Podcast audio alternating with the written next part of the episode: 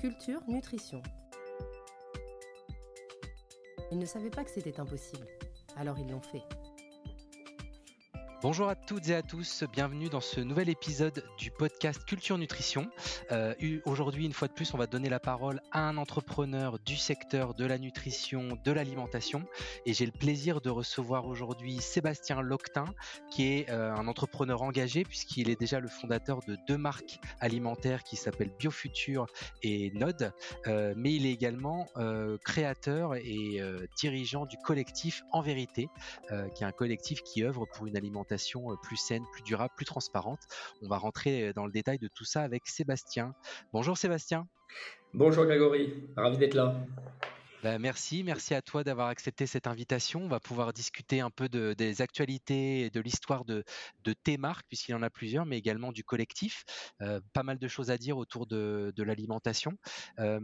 Et avant de rentrer dans le vif du sujet, je vais faire une chose qui n'est pas habituelle, c'est que je vais commencer par la fin, puisque d'habitude, à la fin de mon podcast, je, pose une question, enfin plutôt je fais référence à une citation qui est Ils ne savaient pas que c'était impossible, alors ils l'ont fait, puisque c'est à la fois le, motto de Nutrikeo, la, citation phare du podcast Culture Nutrition, et j'ai vu que c'était une citation qui arrivait en première position dans le manifesto de Quintessence, hein, la société que tu tu as créé qui chapeaute les différentes marques. Euh, voilà, donc euh, est-ce que tu peux nous en dire plus Pourquoi avoir choisi cette citation et, qu'est-ce que vous avez réalisé d'impossible jusqu'à maintenant? Bah, Écoute, euh, cette citation, moi, elle me plaît beaucoup parce que elle, elle contribue à, briser les limites que nos croyances nous fixent. Je trouve que on entend très souvent. moi, je, je, suis intervenu dans le cadre d'un TEDx chez Pierre Fabre où je disais on doit réapprendre à réussir à essayer plutôt que d'essayer de réussir.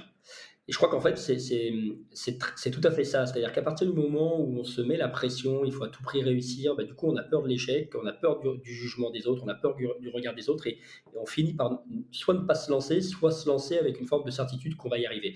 Euh, et, si on continue à agir comme ça, ce qui est un développement de notre cerveau, bah, euh, si on, on, fonctionnait comme ça, on serait tous à quatre pattes aujourd'hui, parce que un bébé, quand il commence, il apprend à marcher, euh, s'il savait que c'était aussi compliqué, qu'il allait tomber 50 fois et, se prendre des murs et des coins, etc., finalement, il resterait à quatre pattes. Mais c'est parce qu'il ne savait pas que c'était impossible qu'il l'a fait.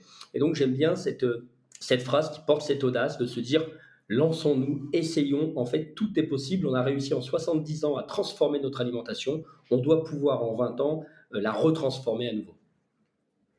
Ouais, complètement d'accord. Euh, il paraît que pour rebondir là-dessus, nous, c'est notre euh, dada depuis euh, toujours. On a toujours pensé qu'il fallait à la fois cette dose d'inconscience et ce côté téméraire pour se dépasser. Parce que c'est justement quand on ne sait pas qu'on est capable d'affronter les, difficultés. Un, petit clin d'œil, il paraît que dans les locaux de la NASA, alors je ne sais pas si c'est une légende urbaine ou pas, il y a une photo d'un bourdon. parce qu'en fait, il paraît que le bourdon, d'un point de vue physique, c'est impossible qu'il puisse voler. Parce qu'il a, il a un ratio surface des ailes, sur poids du corps qui est trop important. Et c'est parce que lui-même ne sait pas qu'il ne peut pas voler qu'il est capable de voler. Donc c'est une illustration concrète et, biomimétique, si on peut dire, de cette citation. Très bonne, euh, bah, merci pour l'anecdote. Je ne savais pas du tout, mais euh, ce sera peut-être l'emblème de Nutrikeo alors. Ah peut-être, ouais. Euh, enfin, on a, on a plein d'autres emblèmes, mais en tout cas, le, on a souvent évoqué le bourdon dans nos, dans nos séminaires en interne, parce que c'est une belle image. Et puis on est, on est fan des abeilles et tous les, tous les insectes dérivés, donc ça nous va bien mais écoute, pour comprendre un peu mieux ce que tu fais dans ta boîte, est-ce que tu peux nous expliquer un peu la genèse, l'historique et comment tu en es arrivé là pour créer ces, marques alimentaires?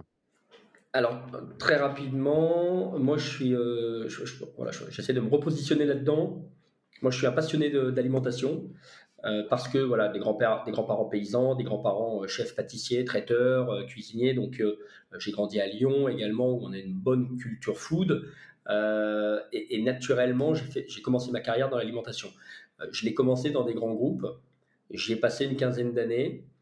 Et puis, après 15 ans, je suis devenu papa. Et je crois que mes enfants ont challengé en moi ma définition de l'alimentation à travers ce que je faisais pour eux, en fait.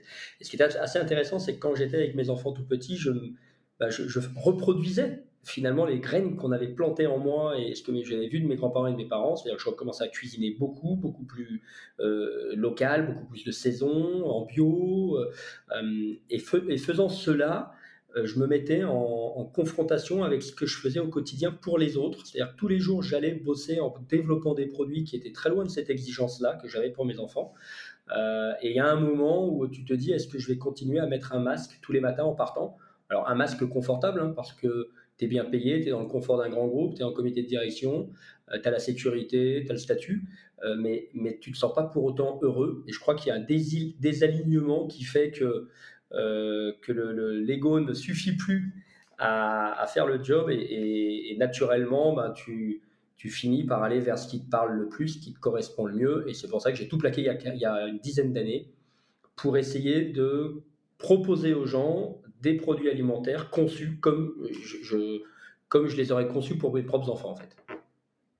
C'est intéressant ce que tu dis parce que le, déclencheur, euh, ça a été finalement cette étape où on est amené à faire la transmission à la génération d'après, donc l'arrivée des enfants, et, voilà. Et, du coup, c'est cette étape-là qui a un vrai questionnement sur, euh, sur notre alimentation, sur des réflexes peut-être qu'on a institués euh, comme ça au fil de l'eau, qui sont liés à notre héritage. Mais par contre, au moment où on doit transmettre ces habitudes-là à ses enfants, on se dit, finalement, est-ce que c'est les bons réflexes Et du coup, on se, remet en question, on prend du recul, hein, c'est ça?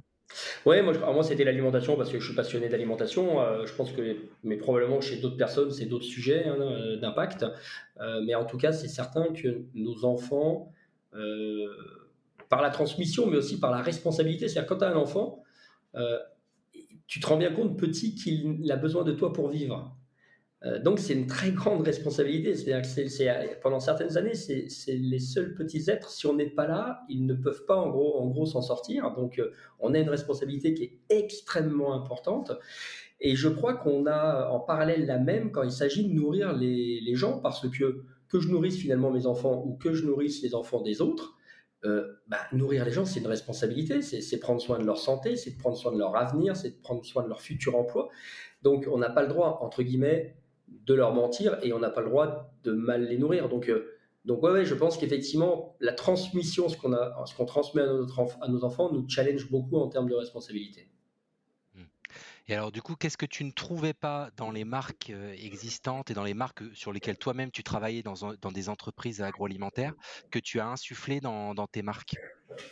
Alors, euh, j'ai envie de dire sorti des produits faits maison où on peut effectivement acheter ses ingrédients bruts, de préférence euh, non transformés, pas trop traités en chimie, euh, bah, tous les produits qu'on appelle un peu de semi-transformation. Moi, je pense beaucoup. quand, quand je faisais mes, fonds de placard pour, mes, euh, pour moi ou pour mes enfants, bah, dans mon placard, j'avais une routine, j'imagine comme beaucoup de gens, avec un certain nombre de produits que j'achetais de manière euh, routinière chaque mois, donc des huiles, des sauces, des vinaigrettes, des condiments, des, pâtes, des céréales, des pâtes à tartiner. Enfin, voilà, on a une espèce de fond de placard comme ça qu'on réassort chaque mois. Euh, et c'est ces produits-là qui me posaient en fait problème parce que euh, soit je trouvais des produits qui étaient globalement pas trop mal conçus sur un plan nutritionnel, mais avec une opacité complète sur l'origine des matières premières, sur leur niveau de transformation, ou alors qui étaient des produits bon pour la santé, mais un petit peu austère au goût. Euh, soit je faisais le choix de, quelque chose d'un peu plus rustique, d'un peu plus euh, artisanal, euh, voilà, avec des origines bien tracées, mais dans ce cas-là, c'était blindé de sucre, blindé de graisse saturée, blindé d'additifs ou de choses comme ça. Et, et, en fait, du coup, j'avais vraiment, j'étais en incapacité de trouver des produits qui arrêtent d'opposer euh, les attributs qu'on voue à l'alimentation. Moi, quand je me nourris, bah, j'ai envie à la fois que ce soit bon pour ma santé, mais j'ai aussi envie que ce soit bon au goût tout court.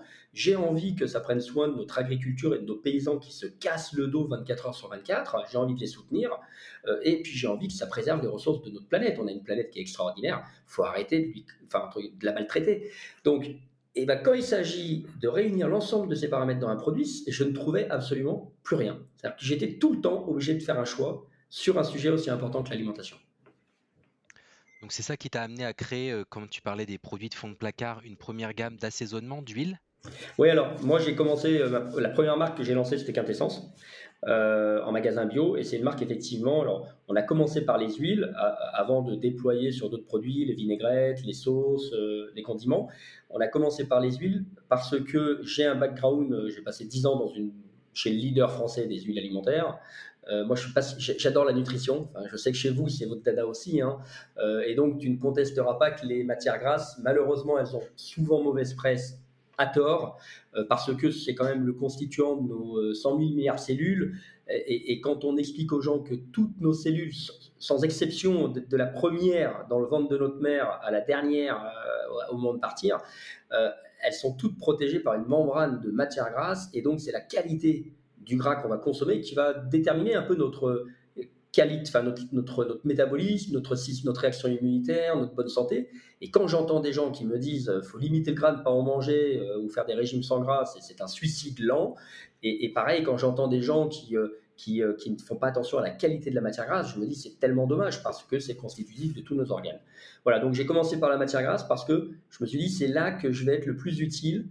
C'est le fondement de la maison. Voilà, donc, donc on a voulu faire des huiles qui permettent d'entretenir le fondement de la maison c'est ça, en effet, le, gras a pas mal été montré du doigt, mais, ça commence quand même à changer déjà depuis 10-15 ans. Le, gras est clairement réhabilité et tout le monde est conscient que des, bons apports en, lipides, en bons lipides, c'est essentiel à la santé. Comme tu le disais, le, a dans toutes nos cellules, et en particulier dans le cerveau. Hein, les cellules du cerveau, c'est beaucoup de gras, euh, structuré, hein, bien, bien, évidemment. Mais donc, ouais, intéressant de commencer par là parce qu'en effet, ça permettait d'illustrer à la fois le côté, euh, le côté euh, bio, le côté naturel, mais aussi le côté nutrition qui était très fort sur cette gamme d'huile, qui est marketée. Enfin, je disais au, passé, mais c'est toujours le cas, qui est marketé par cible de consommateurs. Hein, c'est ça?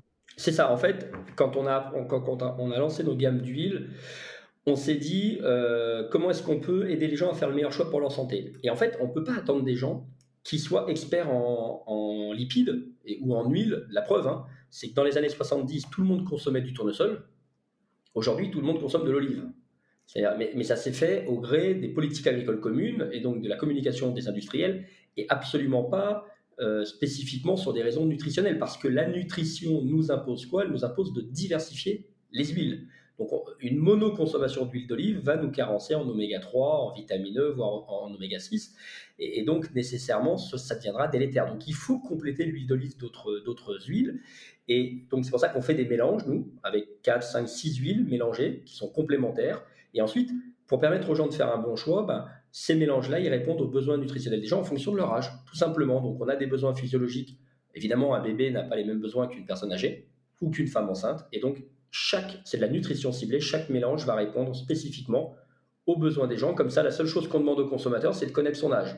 Bon, ça, logiquement, c'est bon. Et à partir de là, bah, il peut choisir l'huile qui lui correspond. Et alors, cette marque Quintessence, elle est distribuée exclusivement en magasin bio?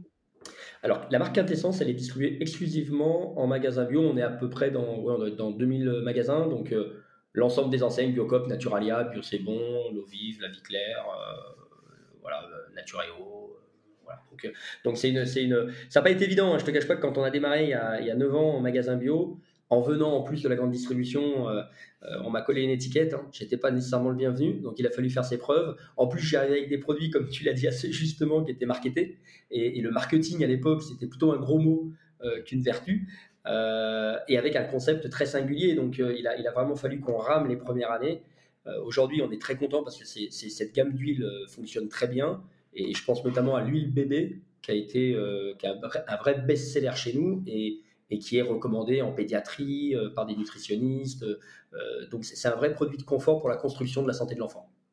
Parce qu'en fait, c'est une huile qu'on peut qualifier de, fonctionnelle, c'est-à-dire qu'on va mettre une petite dose d'huile sur le, petit pot ou sur le petit plat fait maison du bébé, euh, y compris du nourrisson, hein, c'est ça? C'est exactement ça. En fait, en fait, le bébé, quand il passe du lait maternel ou du lait adapté à une purée de courgettes, ben, il faut comprendre qu'il passe d'un aliment, le lait maternel, qui est très gras, 55% de gras, à du légume pur, donc plus de lipides. Donc il y a une rupture nutritionnelle qui est très importante et, et c'est pas juste mettre du gras, c'est-à-dire qu'il faut nous, on a conçu une huile qui permet de ramener les nutriments qui étaient contenus dans le lait maternel, donc les différentes chaînes d'acides gras, de façon à ce que le bébé, dans sa purée de courgettes, continue à assurer ses apports en énergie, mais aussi en micronutriments. Donc une petite cuillère à café dans sa purée, et hop, boum, c'est parti, on n'a plus à se soucier de rien. Alors donc, euh, euh, fort de, ce succès de quintessence en magasin bio, tu t'es dit, euh, tiens, on va créer une autre marque, peut-être pour attaquer le circuit GMS. Ça a été quoi la, la logique de création de Node? Ouais, alors c'est euh, c'est pas un choix facile parce qu'aller en grande distribution, ça nécessite effectivement des moyens, ça pose aussi beaucoup de questions. C'est un circuit qui est, euh, qui est, qui est, complexe, hein, où il y a des très grosses euh, multinationales également en termes de concurrence. on a voulu y aller parce qu'après avoir effectivement bien performé avec Node, avec Quintessence pardon, sur nos huiles, mais aussi sur nos sauces, hein, on a lancé le premier ketchup bio français où on a remplacé le sucre par des légumes sans aucun additif. du coup, on avait une gamme qui fonctionnait très bien et on s'est dit comment on peut déployer cette gamme-là auprès du plus grand nombre. Nous, notre mission, c'est de permettre au plus grand nombre d'avoir une alternative pour contribuer à changer le monde en mangeant. Euh, donc pour ça, on est obligé d'aller en grande distribution. La grande distribution, c'est 90% euh, de l'alimentation. Euh, c'est pas possible de vouloir contribuer à changer le monde en restant dans un circuit qui est un peu aujourd'hui limité. donc on, a décidé d'aller en grande distribution et on a lancé cette marque Node. Alors elle est rigolote parce qu'on l'a appelée Node. Alors Node à l'envers, en lecture miroir, ça fait bon, voilà, dans un miroir. Donc c'est la première marque qui s'écrit à l'envers pour inviter les gens à, remettre leur alimentation dans le bon sens. Pourquoi? Parce que quand tu arrives en grande distribution, il ne faut pas se mentir, 80% de l'offre, elle est, euh, elle est pas au top. Elle est euh, soit ultra transformée, soit elle est euh, mal équilibrée, soit traçabilité inconnue, soit les deux. et, donc dans ce, dans ce temple un petit peu, j'ai envie de dire, de la, de la nourriture industrielle, bah, on veut proposer autre chose et on considère que dans un monde qui marche un peu sur la tête, le bon sens, bah, c'est justement d'en changer. Donc c'est pour ça qu'on a écrit la marque à l'horaire c'est hyper malin. C'est vrai que du coup, c'est assez intrigant là, cette marque. En plus, il y a un design qui est, qui est très, très moderne avec des, des, aplats de couleurs assez vifs. Enfin, c'est vraiment une gamme très très moderne. C'est peut-être volontaire aussi pour cibler une, une, clientèle plus jeune en GMS, je sais pas. Alors, c'est ouais, alors d'une part, c'est volontaire parce qu'on voulait un peu attirer l'attention, on voulait intriguer. Euh, mais pas pour le plaisir juste d'intriguer, hein, pour passer un message. le claim de la marque, c'est mangeons dans le bon sens. Euh, donc pour te dire, au tout début, on a arrêté parce que ça fonctionnait pas. Au tout début, on, écrivait même les dénominations produits à l'envers. Donc on écrivait tout à l'envers. Mais, mais, ça devenait compliqué peut-être. ça devenait un peu compliqué pour les consommateurs qui passent pas beaucoup de temps devant le rayon. Euh, donc voilà, donc on a remis un certain nombre de mentions dans le, dans, dans, dans le sens normal. Euh, et, euh, et c'est vrai qu'on a, voilà, on a voulu avoir un design un peu plus original parce que c'est une marque un peu plus impertinente déjà. et parce qu'effectivement, on a à cœur de s'adresser à une clientèle peut-être un petit peu plus jeune, un peu moins avertie, et puis leur montrer aussi que bah, tu vois, moi, moi, ça me fait marrer quand, quand je dis à mes amis, euh, je mange bio, euh, je mange local, euh, je mange sain, j'ai l'impression d'être le mec chiant. Mais en fait, c'est pas chiant du tout. au contraire, moi, je me sens super santé, ça me fait super plaisir d'aider nos paysans, je me régale et, je me fais du bien. Enfin, c'est hyper sexy de manger sain. Et, et je comprends pas que on ait une espèce de perversion mentale qui nous laisse penser que manger de la junk food, c'est plus sexy, manger des additifs, c'est plus sexy que de manger bio. J'espère qu'un jour, on se retournera sur ce monde-là et qu'on se dira, mais comment on a pu manger autant de cochonneries euh, en aveugle? J'espère qu'on aura cette intelligence de se dire comment on a pu aller aussi loin. Voilà, donc, euh, donc on voulait montrer que, que se faire plaisir et, manger sain, ça pouvait être euh, cool. alors ça, c'est pour le, la, partie produit. Est-ce que tu peux nous dire, d'un point de vue du, business, quelle taille ça fait, tout ça, les, les marques Node, les marques Quintessence, combien vous êtes dans la boîte? Alors aujourd'hui, euh, chez Biofuture, avec à travers nos deux marques Quintessence et Node, on réalise euh, pas loin de 4 millions d'euros de chiffre d'affaires. On est 13 euh, collaborateurs plus 5 alternants, donc on est 18, majoritairement sur des fonctions de RD, marketing, communication, commerce et relations clients. puisque nous, on, travaille exclusivement avec des artisans français sur la base de nos cahiers des charges pour la production de nos produits. Euh, on, a 9 ans euh, d'existence en marché et on a une gamme à peu près d'une on a une petite gamme puisqu'on a seulement une vingtaine de références. Notre objectif étant pas de faire de l'innovation pour l'innovation, mais vraiment de remplacer les blockbusters qu'on a dans nos placards par des versions super clean. Ouais, c'est une belle performance, 4 millions de, de chiffre d'affaires sur les deux marques avec euh, une, équipe de, de, moins de 20 personnes. C'est beau, je pense, on peut le dire, non? Bah écoute, en tout cas, nous, on est très contents parce que euh, on est encore là euh, 9 ans après. Donc déjà, quand tu es entrepreneur, tu sais jamais trop où le chemin va te mener. Euh, donc on est très content d'avoir grossi. On est très content des retours clients. On est très content, tu vois, Quintessence, euh, c'est la première communauté sur Instagram des marques bio de la GSS Bio. Donc on a pas loin de 50 000 followers. Bah, c'est aussi, une, aussi pour moi une fierté. Et, quand je te parlais de l'huile bébé, quand je vois le nombre de commentaires, d'avis positifs ou de retours parents qu'on a sur ce produit-là, bah, je, me, dis que toi, l'histoire pourrait s'arrêter demain, je pourrais disparaître demain, euh, j'aurais fait ma part. Et moi, pour moi, c'est un truc d'important d'avoir fait ma part. Et dans les, tu parles de 50 000 followers, ça veut dire que les réseaux sociaux sont au cœur de la stratégie de communication des marques? Alors c'est pour nous, pour nous c'est ouais pour nous effectivement au cœur de la stratégie c'est vraiment le produit. On est des, des, gens de produit, mais en revanche derrière en communication, le digital nous permet d'avoir une proximité avec nos consos qui est plus forte. et puis tu as raison. Après c'est aussi des moyens un peu plus économiques. le mass média, nous on s'adresse aussi à une clientèle qui est assez ciblée en termes d'engagement. Donc donc, par le digital, on arrive à avoir des stratégies plus ciblées. Euh, donc, oui, oui, les réseaux sociaux font partie euh, des principaux leviers de communication euh, qu'on utilise aujourd'hui. Pour faire cette croissance du coup bah, de 0 à 4 millions en moins de 10 ans, tu l'as complètement autofinancé, tu as levé des fonds, comment ça s'est passé pour développer, enfin pour financer le développement? Alors j'aurais aimé l'autofinancer. Malheureusement, je n'avais pas les moyens de mon autofinancement. Et quand j'ai démarré, notamment pour le... On a passé presque un an en RD sur nos huiles. Donc j'avais fait une petite levée auprès de, Business Angel et de Love Money. 300 000 euros. Et, 300 000 euros. Et donc du coup, ça m'a permis de développer les produits. On a eu... On a eu Malheureusement, un retard à l'allumage, parce que quand on a lancé nos produits, euh, EcoCert, au dernier moment, nous a dit qu'il ne pourrait pas nous certifier, parce que tu sais, nous, dans nos huiles, on utilisait à l'époque, maintenant c'est maintenant c'est de l'huile d'algue, mais on utilisait des huiles de poisson sauvage pour l'apport en DHA pour le cerveau. On est les seuls à faire ça. 3. Mmh. Exactement, oméga 3 DHA, vraiment constitutif du cerveau. Et, et comme c'est un ingrédient sauvage, on a perdu notre labellisation AB. Et donc, on a eu un choix à faire qui était de dire soit on retire le DHA qui est fonctionnellement formidable et on a le logo AB, soit on maintient la qualité nutritionnelle et on se passe du logo AB. On a fait ce choix-là, ce qui fait que pendant un an et demi, on a essayé d'obtenir auprès du ministère une dérogation qu'on a obtenue au bout d'un an et demi, mais du coup, pendant plus d'un an et demi, je n'ai pas pu commercialiser mes produits. Et donc, je me suis retrouvé sur la paille au bout de deux ans et j'ai dû refaire une petite augmentation de capital pour pouvoir officiellement redémarrer en 2014 l'aventure. Auprès d'un fonds ou auprès d'autres Pareil, non. Auprès de Business Angel, euh, Love Money, la famille. Euh, euh, donc voilà, donc on a fait ces deux petites levées pour le lancement de l'aventure en début, en début d'aventure. Et puis, plus récemment, il y a trois ans, on a ressollicité Love Money Business Angel pour un complément de façon à pouvoir lancer Node en grande distribution, parce que la grande distribution est un circuit qui nécessite des moyens. Et alors donc après avoir créé ces deux marques, tu t'es dit je je vais pas m'arrêter là, je vais lancer une nouvelle initiative. Alors cette fois-ci c'est n'est pas une marque, mais c'est le collectif En Vérité qui milite pour la transparence dans l'agroalimentaire. Donc est-ce que tu peux nous en dire plus et nous expliquer en quoi consiste la mission de ton collectif? Alors le collectif En Vérité, déjà c'est une association à but non lucratif. donc on est tous bénévoles au sein du collectif. Donc c'est vraiment quelque chose qu'on fait parce qu'on pense que c'est ce qu'il faut faire. Moi, moi je l'ai créé l'an dernier, en début d'année dernière, en début 2021, ce collectif. Alors, ça, contribue certainement, tu sais, je te disais, moi, ce qui m'intéresse, c'est de faire ma part, de me sentir utile. Et, pour ça, j'ai créé d'abord ma société euh, quand j'ai eu 40 ans. Et puis, arrivé à 50 ans, j'ai dû me dire, finalement, même si je fais ma part euh, dans le placard des autres, euh, ça reste quand même minime. comment est-ce qu'on peut aller plus vite? Et comment est-ce qu'on peut enclencher une transition alimentaire qui profitera à tout le monde plus rapidement.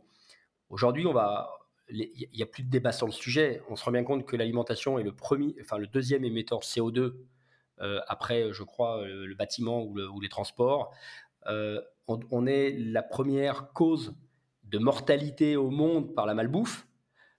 on est la première cause de pollution quasiment des eaux, des airs et des terres. Euh, on détruit la biodiversité à vitesse grand V. Donc on se rend bien compte que on a des enjeux de santé publique et des enjeux environnementaux et sociétaux à adresser qui sont très importants et que l'alimentation peut être un levier extraordinaire pour corriger tout ça. Donc moi je suis très positif, c'est-à-dire que l'alimentation elle porte en elle le drame et la solution.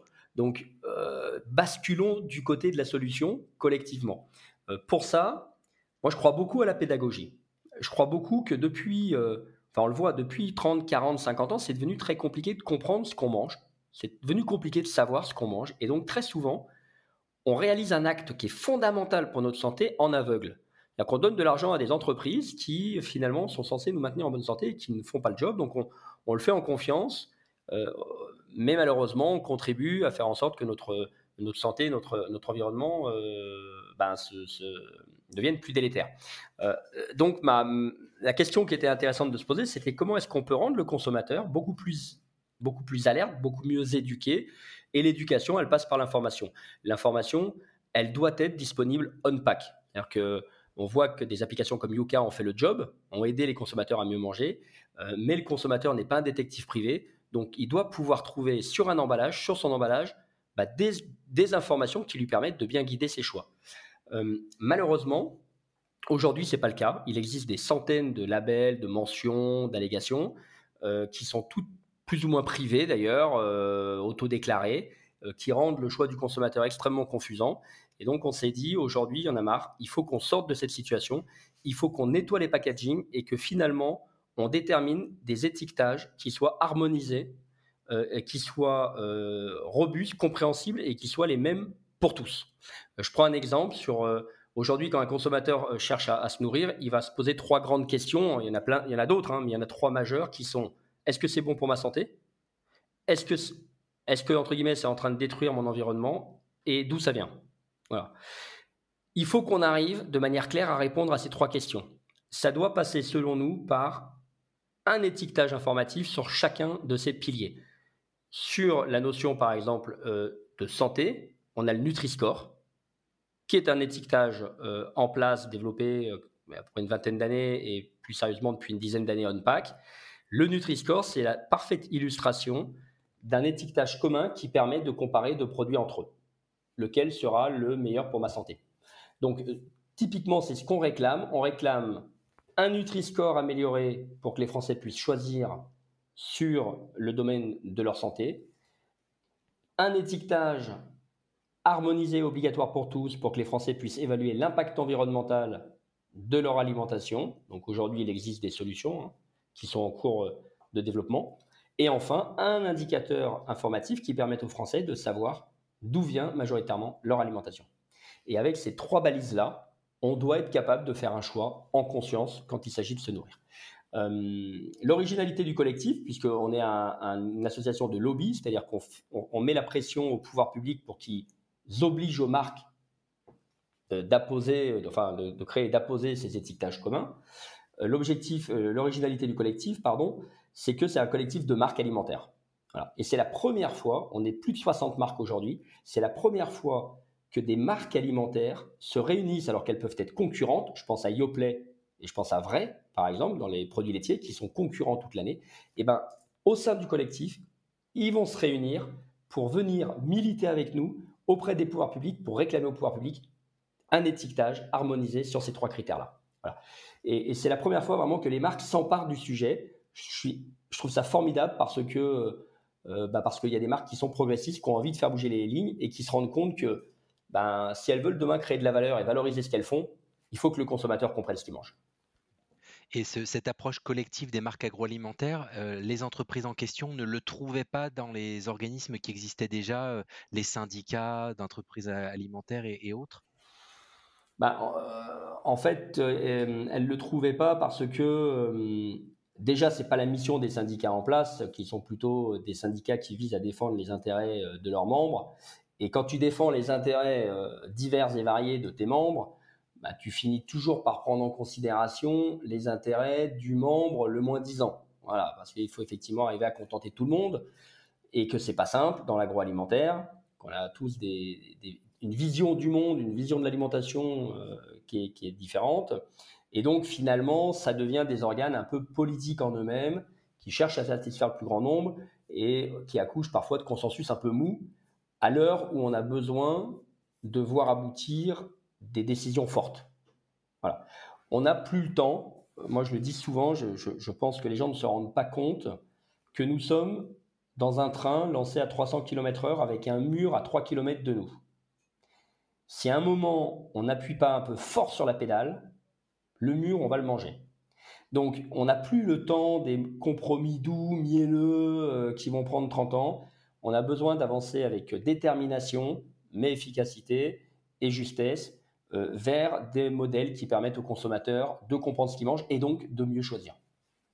Quand tu parles de murs qui approchent à toute vitesse, c'est à la fois euh, les limites planétaires, mais aussi l'impact sur la santé? Complètement, tu as raison. Il y, en a, y, deux grands. On se rend compte que, par exemple, un facteur comme l'obésité, alors pas que par l'alimentation, hein, mais aussi la sédentarité, il y a d'autres facteurs. Mais l'obésité est en train d'exploser euh, également en France. Hein. on est en train de rattraper les courbes des États-Unis, euh, entraînant avec nous toute une cohorte de maladies euh, à dominante nutritionnelle. voilà, diabète, maladies cardiovasculaires, vasculaire cérébrale, obésité, etc., etc. Donc on est en train de construire une société malade de plus en plus malades. Et qui a envie, très sincèrement, d'arriver à 40 ans avec un diabète, avec un cancer, avec une maladie cardiovasculaire? Ça fait pas rêver comme, comme projet d'entreprise. Euh, franchement, si, si le projet de vie, c'est d'être 40 ans à peu près en bonne santé et, 40 ans euh, malade, très sincèrement, euh, ça fait pas rêver. Donc on a, on a un enjeu, et puis en plus, ça coûte très cher. C'est-à-dire que le, coût de la santé en France, tout le monde le paye, même les gens en bonne santé, et il coûte très cher. Donc on pourrait mettre cet argent ailleurs. Donc il y a un enjeu de santé publique et il y a un enjeu évidemment environnemental. On le voit sur les limites planétaires, on le voit. Euh, c'est le GIEC qui disait que les canicules qu'on vit depuis deux ans sont des canicules qui étaient projetées à 2030. On les vit plus tôt parce que les rapports du GIEC sont plutôt conservateurs. Donc euh, on peut s'interroger sur quel sera le climat en France, dans certaines régions, dans 20 ou 25 ans. Et, il va falloir s'adapter humainement d'un point de vue agricole, mais aussi d'un point de vue migration euh, des populations qu'il va falloir à un moment accueillir. Donc, euh, donc oui, il y a des enjeux qui, sont, qui nous dépassent. Et donc vous en êtes où aujourd'hui dans les actions du collectif euh, Qu'est-ce que vous avez réussi à obtenir ou quelles sont les, avancées euh, récentes ou, à venir très prochainement? Alors au sein du collectif, on, a défini un position paper, comme on dit, vraiment une feuille de positionnement sur les trois critères que sont l'origine, l'environnement et la nutrition. on, on, agit avec nos membres et avec les pouvoirs publics sur l'ensemble de ces sujets. Alors, si on commence par l'impact environnemental, on est euh, extrêmement fiers. Au niveau de l'impact environnemental, aujourd'hui, tu as une solution qui existe qui s'appelle le Planet Score, qui, est, une solution bien conçue, euh, qui adresse les enjeux attendus par les Français et, qui est aujourd'hui un bon évaluateur environnemental. Le gouvernement en parallèle travaille sur son indicateur euh, officiel gouvernemental. la, la, V1 était un indicateur qui était basé exclusivement sur ce qu'on appelle l'ACV, le calcul de l'ACV, c'est-à-dire la, problématique des émissions de carbone. Donc évidemment, partant de là, tu avais des haricots verts euh, bio français qui avaient la même notation que des haricots verts kenyans traités aux pesticides. Bon.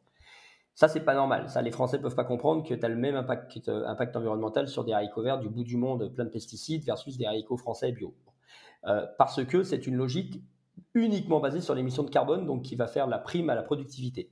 Euh, on a, grâce au collectif, le collectif a lancé une grande étude avec BVA auprès des consommateurs pour étudier les attentes des Français, qu'on a partagé avec le ministère, et on a contribué à faire évoluer la position du ministère. Donc aujourd'hui, le ministère travaille en tenant compte d'un certain nombre de nos recommandations, mais pas que de nous, aussi des ONG, des associations de consommateurs, etc., et est en train de faire évoluer son référentiel pour qu'il reflète davantage la réalité de l'impact environnemental en se disant on doit aussi prendre en compte la biodiversité, l'utilisation des pesticides, euh, les modes d'élevage, euh, les pratiques agricoles, la diversité agricole, et donc devrait probablement courant 2024 euh, faire émerger un référentiel beaucoup plus solide, beaucoup plus robuste, beaucoup plus juste à proposer aux industriels. ça, c'est pour la partie environnementale. L'idée, c'est bien de faire évoluer des, systèmes d'étiquetage ou de la, réglementation sur l'affichage sur les produits qui existent déjà et pas de créer des nouveaux labels ou des nouveaux scores. Alors l'objectif, idéalement, c'est que l'objectif, c'est d'avoir, comme on a le Nutri-Score, demain un étiquetage qui soit un éco-score, un planet score, appelons-le comme mais qui soit effectivement la balise officielle obligatoire sur tous les produits alimentaires. Aujourd'hui, regarde Grégory, quand tu achètes un, ça me fait toujours marrer, quand tu achètes un lave-linge, euh, bah, tu as, des niveaux de prix différents, mais en face de ces niveaux de prix, tu as des réalités de consommation d'énergie et de consommation d'eau. Donc c'est A, B, C, D, E, F. Quand tu achètes un lave-linge pas cher, bah, généralement il est F. Quand tu achètes un lave-linge un peu plus cher, généralement il est A. Bon, donc, mais tu comprends qu'à un moment tu vas payer de toute façon. En consommation, en énergie, tu vas le payer ton prix et tu vas le payer peut-être collectivement. Euh, donc tu peux donc en conscience, t'achètes. Soit tu te dis, ben, j'ai pas trop les moyens, c'est pour une sous-location et je prends un truc effectivement moins cher à court terme. Soit tu te dis, c'est pour chez moi, j'utilise souvent mon lave-linge et, je vais faire l'effort et, je vais prendre soin de l'environnement, etc. Euh, sur l'alimentation, tu peux pas faire ce choix. Tu peux pas te dire, tiens, j'ai deux ketchup, bah, lequel je vais prendre, euh, quel est le meilleur pour la santé de mon gosse ou pour la planète? En fait, tu sais pas. Donc, donc l'idée, c'est d'avoir effectivement trois balises, hein. une sur l'environnement, une sur la santé et une sur l'origine. Ensuite, charge aux industriels de rajouter euh, les, balises ou les étiquettes, les, mentions marketing qu'ils veulent rajouter, mais au moins qu'il y ait ces trois-là qui soient les trois étiquetages de base obligatoires sur tous les packs. Et sur le Nutri-Score, tu parlais tout à l'heure de Nutri-Score amélioré. L'idée, ce serait de l'améliorer avec des, nouveaux critères tels que la présence de certains additifs, la, notion d'ultra-transformation peut-être? C'est exactement ça. Aujourd'hui, sur le Nutri-Score, enfin, moi, je suis totalement fan de la démarche parce que c'est admirable ce qu'a fait le professeur Erkberg avec ses équipes. Euh, le référentiel, un enfant de 9 ans le comprend. Donc franchement, quand un enfant de 9 ans comprend ce qui est meilleur, euh, ce qui est moins meilleur ou, moins bon, bah, c'est formidable. Euh, maintenant, il y a des sujets qui sont mal adressés ou, de manière incomplète et qui sont compliqués à adresser, hein, mais, mais qui manquent. Tu as parlé des additifs, tu as parlé de l'ultra-transformation. Bah, c'est vrai que c'est urgent de prendre en compte dans le Nutri-Score ces éléments-là. Je dis ça pourquoi? Je dis ça pas uniquement euh, pour les consommateurs, enfin pour les consommateurs, je dis ça aussi pour la légitimité du Nutri-Score. Il est, on le voit sur les réseaux sociaux, de plus en plus décrié. Pourquoi? Parce que quand tu achètes, les gens ne comprennent pas qu'à une époque, et encore aujourd'hui, un choc à pic puisse être noté A. En fait, les consommateurs font preuve d'une forme de bon sens terrien quand même. Et ils se disent un choc à pic A, eh ben le Nutri-Score, ça vaut rien. Voilà, le Nutri-Score, c'est du bullshit, c'est un truc d'industriel. Quand tu vois chez McCain des French fries beef barbecue avec une liste longue comme le bras, des additifs partout, des ingrédients ultra transformés notés A, tu te dis, il y a un bug dans le Nutri-Score. Et donc, tu n'y crois plus. Mais si tu n'y crois plus, tu n'y crois plus pour rien. Et c'est dommage parce qu'on perd une super opportunité d'informer les Français. Donc, il faut le maintenir, il faut le défendre, mais il faut effectivement que notamment les additifs et l'ultra-transformation soient pris en compte dans l'évaluation pour que les gens bah, est une information plus juste et plus cohérente avec ce qu'ils perçoivent. Oui, mais je pense que l'outil est évolutif et d'ailleurs, il y a déjà eu des évolutions pas plus tard qu'en fin de 2022 où il y a certains critères qui ont été adaptés, il y a, des, il y a les huiles qui sont remontées, les fromages qui sont redescendus. Enfin voilà, il y, a, différentes choses qui sont. On avance en marchant, comme on dit. Donc c'est probable que demain, on peut imaginer d'avoir un Nutri-Score augmenté de ces, de ces nouveaux critères. En fait, quand le Nutri-Score a été créé, c'est exactement ça. Il a été créé, et on sait que la nutrition, tu es bien placé pour le savoir, est une science qui évolue. Euh, voilà. Donc, euh, l'ultra-transformation, il y a 10 ans, personne n'en parlait. On se rend compte que c'est un fléau, mais il y a 10 ans, personne ne le savait. C'était compliqué à prendre en compte. Donc, le Nutri-Score, il a vocation à évoluer. Euh, la seule chose sur laquelle on est vigilant, c'est qu'il faut que ça se fasse assez vite au fil de la science, parce que quand la science évolue, si politiquement il faut, faut 50 plus pour que ça se mette en œuvre, on perd des opportunités euh, d'être crédible vis-à-vis des consommateurs et d'avancer. Donc, euh, il, évolue et nous, on est ravis. Et comme tu dis, il vient d'évoluer avec une obligation, je crois, euh, de mise à jour des étiquetages fin 2023. donc, fin 2023, effectivement, il y a déjà une évolution assez robuste qui va, qui va arriver. Et on espère, on espère qu'en suivront d'autres évolutions, bah, celles qu'on a évoquées, additifs, notamment alors au moment où on enregistre le podcast, là on est fin juin 2023, euh, on peut pas dire que ce soit vraiment la joie en matière de, marché alimentaire entre l'inflation, la succession des différentes crises, la crise de la bio, etc. Est-ce que toi tu gardes espoir et, pourquoi? Ça, c'est comment mettre le doigt sur un sujet sensible.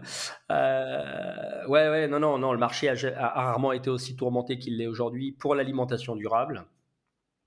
Alors c'est un peu cynique ce qui, se passe actuellement parce qu'il faut quand même se dire que si on a un tel niveau d'inflation, c'est parce qu'on a un petit peu construit le monstre qui est derrière.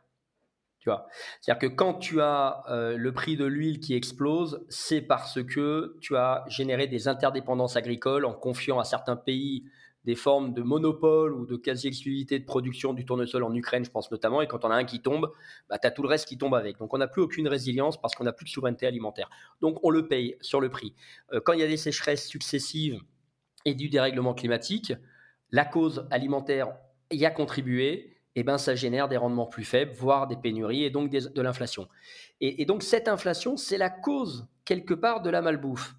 La réponse des Français face à cette inflation, eh ben, c'est de manger moins cher et de réentretenir le cercle qui nous a conduits dans ce premier mur. Donc c'est un peu désespérant parce qu'on se dit, là où on devrait avoir une réponse, et notamment politique, ferme, forte, déterminée à, pénaliser ceux qui nous mettent dans ces murs d'inflation et de malbouffe, eh ben, au contraire, il y a une forme de prime au vice qui fait que l'inflation nourrit euh, la maladie qui, qui, enfin les causes qui génèrent ces maladies. Voilà. Bon. Euh, donc pourquoi je suis quand même plein d'espoir C'est parce que je me dis qu'à un moment on n'aura plus le choix. Que ce soit par la réglementation ou par la conscience populaire, on n'aura plus le choix parce que je crois que personne n'est prêt à vivre dans un monde aussi malade qu'il va l'être. Et que j'espère que ce ne sera pas trop tard, mais j'espère qu'à un moment, il va y avoir une vraie prise de conscience. Et je pense surtout hein, aux gens qui ont les moyens, parce que moi, mon, mon grand pari, ce n'est pas de, de, faire supporter le, la transition alimentaire aux gens qui n'ont pas les moyens, déjà qui s'en sortent comme ils peuvent. Mais moi, ce qui m'intrigue, c'est quand j'ouvre le placard de mes amis qui ont les moyens et que je vois ce que j'y trouve. Je me dis, il y a un moment, un bug ou alors une information qui n'est pas passée. Mais dans un pays comme la France, où on a quand même une quinzaine de millions de foyers préservés, qui ont la capacité de bien se nourrir. Je me dis, si ces 15 millions de foyers, ils font l'effort alimentaire pour eux d'abord et collectivement ensuite, tout le monde va en profiter, on va enclencher cette transition alimentaire. Donc le vrai pari, et c'est un des paris du collectif, c'est comment par l'information faire pivoter les achats des gens qui ont les moyens de mieux se nourrir, au profit du plus grand nombre. Mais, en même temps, sans oublier ceux qui ont moins les moyens, qui sont très nombreux, comment on fait pour que ces gens-là n'aient pas que la vision court-termiste du, prix du caddie, qui forcément les détourne de, produits vertueux, peut-être pour aller vers des produits qui le sont moins, tout simplement parce qu'ils sont moins chers, plus disponibles, etc. Donc c'est comment on adresse cette population-là? Ouais, il y a, un double enjeu. Il y a effectivement un enjeu un peu plus moyen terme par l'information et la prise de conscience qui doit permettre d'enclencher euh, l'achat de ceux qui ont les moyens, et ça profitera à plus long terme à ceux qui ne l'ont pas, parce qu'on sait que quand une transition s'enclenche, ben, il y a des économies d'échelle qui font qu'on va tous mieux manger finalement à prix équivalent. Et à plus court terme, pour ne laisser personne sur le côté de la route, parce que je crois qu'on est dans un pays où on devrait avoir dans notre constitution un droit à bien se nourrir, euh, eh ben, je crois qu'il faut là aussi des prises de position très fortes de nos politiques. Alors, moi, j'aime pas trop les taxes. Je trouve que euh, enfin, je trouve que voilà, c'est un peu décourageant de devoir passer systématiquement par la taxation pour faire pivoter euh, les organisations. Mais en même temps, je ne crois pas que certaines très grandes multinationales changeront s'il n'y a pas un moment un gendarme qui leur tape un peu sur les doigts. Donc, je pense qu'il faut inverser euh, le mode de pensée ou de distribution de financement qu'on peut avoir. On doit soutenir une agriculture qui est plus durable, Aujourd'hui, la plupart des subventions sont fléchées sur l'agriculture intensive. Je trouve qu'il y a un truc qui n'est pas normal. Euh, pareil sur les, on peut imaginer des TVA à zéro pour les produits plus vertueux. On peut imaginer des TVA majorés euh, sur les produits vraiment délétères. On peut imaginer l'interdiction de publicité des produits les plus délétères. Voilà, donc il y a des choses qu'on peut imaginer pour à court terme aussi accélérer cette transition pour qu'elle profite aux gens qui ont moins les moyens, euh, sans pénaliser leur panier. Voilà. Mais pour ça, pour avoir une politique durable, il faut qu'on ait des indicateurs qui permettent de dire qu'est-ce qu'un bon produit et qu'est-ce qu'un moins bon produit. Donc, d'où l'intérêt d'un Nutri-Score, d'un étiquetage environnemental qui nous permettra d'avoir des, indicateurs qui permettent de flécher les politiques publiques. Et qui vont contribuer, euh, au-delà de la problématique des moyens financiers, à éduquer un maximum de, populations sur euh, ce qu'est un, bon aliment, enfin un bon pour le goût, la planète et l'environnement. Exactement. Exactement. Mais moi, je crois vraiment que les consommateurs, euh, moi, je, crois à l'intelligence collective. Je suis convaincu que tout le monde a, personne n'a envie de s'empoisonner, personne n'a envie d'empoisonner ses enfants, personne n'a envie de vivre sur une planète euh, caniculaire ou sans biodiversité. J'ai pas envie que mes enfants se disent un éléphant, en fait, c'était un, c'était un dinosaure pour la génération suivante. on n'a pas envie de ça. Voilà. Maintenant, c'est juste que, que, les, que, que, que, voilà, que la réglementation, que les politiques aident l'intelligence collective à se mettre en mouvement. Et j'aimerais bien profiter, Sébastien, de, ton expertise sur les marchés alimentaires pour que tu nous donnes ton avis et ta vision sur le marché de la bio, euh, qui a subi euh, des, désagréments et des baisses de marché, on va dire, euh, depuis quelques mois maintenant. voilà, quel est ton point de vue là-dessus et qu'est-ce qu'il faudrait faire pour relancer la croissance ou le développement de ce marché de la bio qui était sur un trend évidemment très dynamique depuis dizaine, une vingtaine d'années, puis qui a marqué un peu un temps d'arrêt. C'est une bonne question. en 2022. Je ne sais pas s'il y a une recette magique. J'aimerais bien, parce que parce que finalement, quand on parle de la bio, alors je ne vais pas dire que c'est le modèle alimentaire parfait, parce qu'il n'existe pas. je pense que c'est un point important. Les gens ont une tendance à, un niveau d'exigence vis-à-vis de la bio qui est très élevé.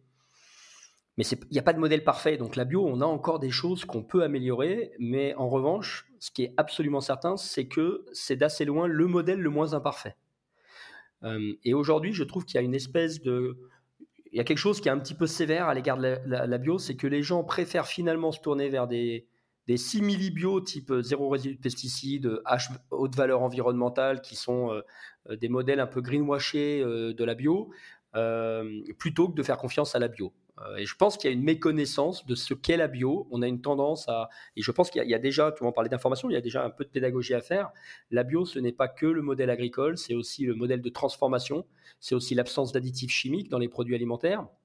Donc, donc ça va bien au-delà euh, de simplement l'agriculture. Et je pense qu'à un moment, il faut que les consommateurs comprennent davantage ce que signifie la bio pour y avoir davantage confiance. Donc on a, on a peut-être pêché un peu par euh, manque de pédagogie. Parce que quand tout va bien, comme tu dis, quand il y a de la croissance, on ne se pose pas trop la question. Euh, quand il y a plus de croissance, ben, on se rend compte qu'on aurait peut-être dû mieux éduquer le consommateur. après, je, prends des pincettes, moi, sur la notion de croissance, parce que c'était intéressant ce que tu disais. Tu disais, voilà, la bio a très fortement progressé, etc., pendant des années. Il n'empêche qu'elle n'a jamais dépassé les 6% de part de marché alimentaire. Oui, ce qui n'est pas énorme finalement, ça reste euh, une minorité par rapport au reste de la consommation.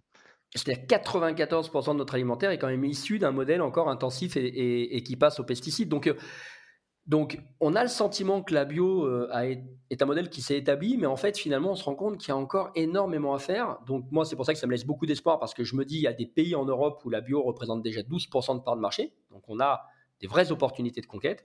Je pense qu'on a un devoir de pédagogie euh, beaucoup plus euh, important à, mener. Je pense aussi qu'on doit être un petit peu moins, euh, comment dire, un peu moins sage. On doit être un petit peu plus punchy dans nos manières de communiquer. je ne vais pas dire agressif ou taquin, mais peut-être impertinent. À un moment, il faut remettre l'église au milieu du village. J'aime bien les prises de parole de Biocop depuis quelques temps. Alors qu'ils se prennent quelques procès de temps en temps, mais ils les gagnent. Et je me dis que bah, il faut être audacieux, c'est-à-dire qu'on a un modèle qui n'est pas parfait, mais qui est de loin le meilleur. Bah, à un moment, faut challenger les autres, euh, il faut se mettre en comparatif, il faut dire ce qu'on fait de bien, et il faut dire ce qu'on n'accepte pas de faire. Euh, et faut le dire avec une forme d'impertinence. Euh, il faut aussi que les pouvoirs publics, à un moment, soient raisonnables et, aident la bio. parce que quand on voit les, moyens qui sont consacrés à la bio ou à l'agence bio, c'est epsilon, c'est-à-dire quand on arrive à avoir un million d'euros de communication et que tu mets ça en comparatif des 30 millions d'euros que peut mettre une multinationale sur une de ses marques chaque année, tu te rends compte que c'est le pot de terre contre le pot de fer. Euh, donc il y, a, des enjeux également de moyens qu'il faut euh, mobiliser. Euh, voilà, néanmoins, moi je reste, je reste malgré tout confiant parce que, encore une fois, la bio est un très beau modèle alimentaire qui peut s'améliorer, qui doit s'améliorer, mais qui est de loin le meilleur aujourd'hui, et que c'est surtout le seul modèle qui garantit la transition alimentaire telle qu'on en a besoin pour adresser les enjeux de santé publique et les enjeux environnementaux dont on parlait en début de, en début de reportage. Donc, euh, il y a un moment, ça va s'imposer à nous. Et est-ce qu'il n'y a pas un enjeu aussi de circuit de distribution? Parce qu'on voit qu'il y, a le circuit euh, historique des magasins sélectifs bio. La bio s'est énormément développée aussi en GMS. C'est quoi le, ou les bons circuits pour développer euh, ce, marché? Je dirais que les bons circuits, c'est les circuits de ceux qui sont convaincus que la transition alimentaire euh, nous impose d'agir et que quand tu as des enseignes qui viennent à la bio par opportunisme, bah, nécessairement elles en sortent aussi vite quand le vent commence un petit peu à tourner, et puis elles y reviendront peut-être dans deux ans. Euh, mais je pense que c'est dommage parce que tous les projets agroalimentaires, ils se construisent, il faut des politiques du long terme, c'est-à-dire qu'un agriculteur, ça s'accompagne une conversion sur trois ans, donc on ne peut pas une année ou deux années dire euh, j'embrasse la bio, et puis ensuite c'est un peu plus compliqué, je laisse tomber la bio. Je trouve qu'à un moment, il y a une déresponsabilisation collective qui est pas saine. Euh, pas, et puis ça envoie un message aux consommateurs qui est effectivement pas rassurant non plus. On n'est pas en train d'écrire un avenir durable. Donc, euh, donc moi, les enseignes qui, euh, qui, qui, tout le monde devrait passer au bio. Et je crois que la bio est réservée à personne. Moi, j'ai aucun souci à ce que des multinationales fassent de la bio. J'ai aucun souci à ce que du, Lidl fasse de la bio, à ce que du Biocop fasse de la bio. On devrait tous faire de la bio parce que c'est une forme de normalité alimentaire. Et d'ailleurs, j'avais écrit une tribune dans le journal du dimanche où je, demandais s'il fallait pas supprimer le label bio. pour le remplacer plutôt par un label agriculture chimique. Ah non, d'accord, oui. Tu vois, un moment, la question qu'on peut poser pour terminer, c'est de se dire est-ce que finalement, il est normal de dire au consommateur quand on ne met pas de pesticides de synthèse, ou est-ce que c'est normal de lui dire quand on en met? Moi, je pense que c'est normal de dire aux gens ce qu'on met dans un produit plutôt que ce qu'on met pas. Et, je pense que si on écrivait sur les produits alimentaires agriculture chimique ou contient des additifs chimiques, je pense que beaucoup d'industriels basculeraient naturellement vers ce qu'on appelle la bio aujourd'hui. Bon, c'est une, recommandation euh, pour le coup euh, euh, disruptive, mais, mais pourquoi pas Voilà. Exactement. Bah c'est euh, toujours de se dire qu'est-ce que la norme? Est-ce que la norme alimentaire, c'est de manger euh, de la chimie? Ou est-ce que la norme alimentaire, c'est de manger euh, sans chimie? Moi, je pense que nourrir des enfants sans chimie devrait être la norme. Et, et c'est pas normal que ce soit ceux qui fassent ce choix-là, qui s'imposent un label, qui s'imposent des coûts d'analyse, qui s'imposent des coûts d'audit et qui s'imposent en plus de se justifier. Il y a un truc curieux dans notre modèle. C'est juste. Et du, haut de tes 10 ans d'expérience en entrepreneuriat dans le food, si tu devais donner des conseils à un jeune entrepreneur qui se lance, qui lance une start-up ou une marque dans l'alimentaire, qu'est-ce que tu lui dirais? Alors, je lui dirais, je lui dirais peut-être d'attendre l'année prochaine. Parce que il est vrai qu'en ce moment, c'est pas simple et qu'on sent bien que les clients sont mobilisés sur d'autres sujets que de référencer des nouvelles marques. Euh, mais après, je lui dirais surtout euh, de faire les choses vraiment par conviction et, croyance profonde. Je crois qu'entrepreneur, tu es entrepreneur, tu as monté ton entreprise, je pense que entrepreneur, être entrepreneur, c'est entreprendre. Et je crois qu'on traverse toutes les tempêtes d'autant mieux qu'on entreprend dans ce qu'on aime faire et dans ce en quoi on croit. Et je crois que on attire à nous euh, davantage de chances de succès quand on est parfaitement juste et aligné euh, entre ce qu'on, au plus profond de nous, souhaite, souhaitons porter et, euh, l'exécution euh, qu'on, met en œuvre. Voilà, donc mes deux conseils, ce serait peut-être attendre un petit peu un calendrier favorable pour se lancer sereinement, faire vraiment ce en quoi l'on croit, et puis surtout ne jamais mésestimer les moyens financiers nécessaires à l'accompagnement d'un projet. On a toujours l'impression en tant qu'entrepreneur que ça va rouler comme sur des roulettes, qu'on a le meilleur projet du monde, que tout le monde nous attend. C'est pas toujours le cas. Et donc, les calendriers sont souvent beaucoup plus longs que prévu et ça nécessite d'avoir un peu plus de financement que ce qu'on espérait pour durer en sérénité. donc, ne pas négliger la partie euh, financement euh, qui doit peut-être s'accompagner de levée de fonds, de, de dettes ou d'apports un peu plus importants pour euh, le départ. Exactement. On dit souvent que cash is king. Mmh. Ben, il vaut mieux un peu plus de cash qu'être systématiquement tendu sur le cash. Tout à fait. Pour conclure, je te propose d'évoquer trois, trois dernières choses. La première, c'est euh, est-ce que tu aurais une, une lecture qui t'a particulièrement influencé euh, pour entreprendre ou pour comprendre le marché alimentaire sur lequel tu es? Euh, Ça peut être un livre, ça peut être un article, un magazine qui t'a beaucoup inspiré pour créer tes marques?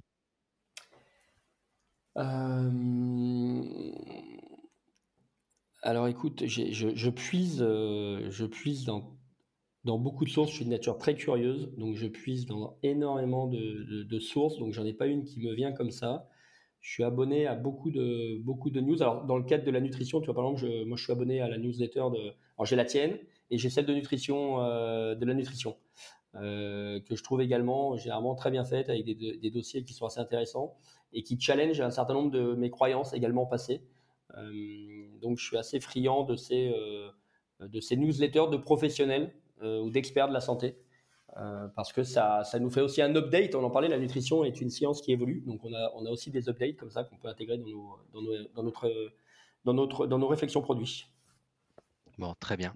C'est la nutrition.fr, hein, le site, c'est ça? C'est ça. Ok. exactement. Est-ce qu'il y a un produit alimentaire que tu trouves révolutionnaire ou très innovant? À part les tiens bien évidemment, mais dans, des marques qui seraient sorties en France ou ailleurs ces derniers mois, ces dernières années? Alors, il y a beaucoup de choses également qui se sont passées. Moi, j'aime bien une marque qui... j'aime bien l'approche d'une marque qui s'appelle Ariane Co. Mmh. Pourquoi? Qui fait partie du collectif en vérité d'ailleurs. Hein. Qui fait partie du collectif en vérité, exactement. Alors, on a beaucoup de marques au sein du collectif qui font des choses top, mais Co, ce que j'ai trouvé intéressant, c'est que sur le segment entre guillemets de l'alternative carnée, donc végétal. ils n'ont pas pris un angle qui est un angle de dire on veut à tout prix remplacer le steak et apporter tous les attributs du steak, mais en mettant du végétal, ce qui conduit parfois à avoir des trucs ultra transformés qui sont finalement, au final, plus délétères que le bon steak de l'Aubrac bio de temps en temps. ils ont une approche où ils se sont dit on va essayer plutôt de proposer des alternatives qui font aimer le végétal aux gens.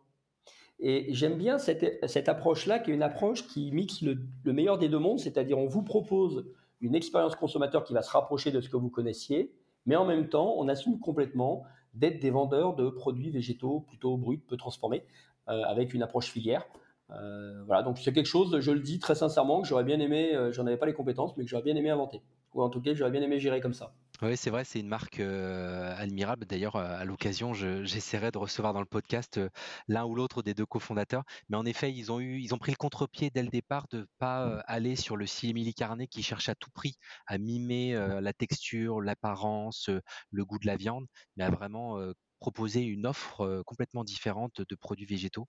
Donc c'est vrai que dans ce sens, c'est très très intéressant. Et comme tu le disais, et ça rejoint, je pense, un des combats que vous défendez dans le collectif en vérité, il y a un attachement à la filière qui est très très fort. Ils ont construit des filières agricoles pour sourcer leurs légumineuses hein, qui rentrent dans la composition de leurs produits, qui est très intéressante, en local évidemment, en bio évidemment. Donc c'est très cohérent comme concept en effet. Et enfin, dernière question, est-ce qu'il y a une figure de l'entrepreneuriat que tu inspires, enfin, qui t'inspire particulièrement dans ton secteur ou dans d'autres secteurs? Ouais, alors il y en a beaucoup, beaucoup. dans d'autres secteurs, tu vois, par exemple, je ne partage pas les valeurs d'un Elon Musk, mais typiquement, ce mec-là, le, il ne savait pas que c'était impossible. Alors ils l'ont fait, il l'incarne parfaitement. Complètement. C'est du délire absolu. Je loue cette vertu chez lui. Euh, après, voilà, je n'irai pas sur le terrain des valeurs ou de l'impact, mais je loue vraiment cette vertu chez lui. Après, dans un monde plus proche du mien, euh, j'ai deux, j'ai la chance d'être entouré par, euh, enfin d'être entouré par un super entrepreneur qui m'inspire beaucoup, qui est Michael Aubertin. le fondateur de Good Goût, c'est ça? Cofondateur de Good Goût? Exactement, qui a vraiment complètement révolutionné et craqué un certain nombre de sujets sur l'alimentation infantile et qui a fait bouger tous les gros.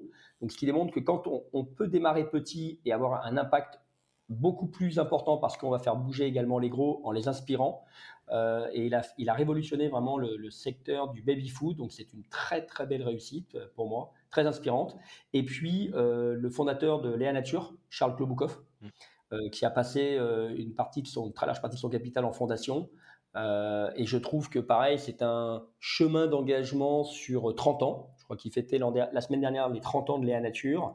Euh, un véritable chemin d'engagement sur 30 années. Donc on, peut, voilà, le, socle de valeur et de conviction est extrêmement solide. Et puis on sent que c'est quelqu'un qui agit vraiment pour le bien commun. Tous les collaborateurs que je connais qui travaillent chez Léa Nature euh, sont heureux d'être dans cette entreprise, sont portés par des convictions sincères.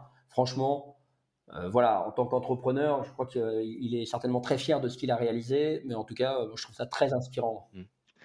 Bon bah c'est des, très bonnes idées. D'ailleurs, euh, Michael, Charles, si vous nous entendez, euh, soyez les bienvenus sur le podcast Culture Nutrition.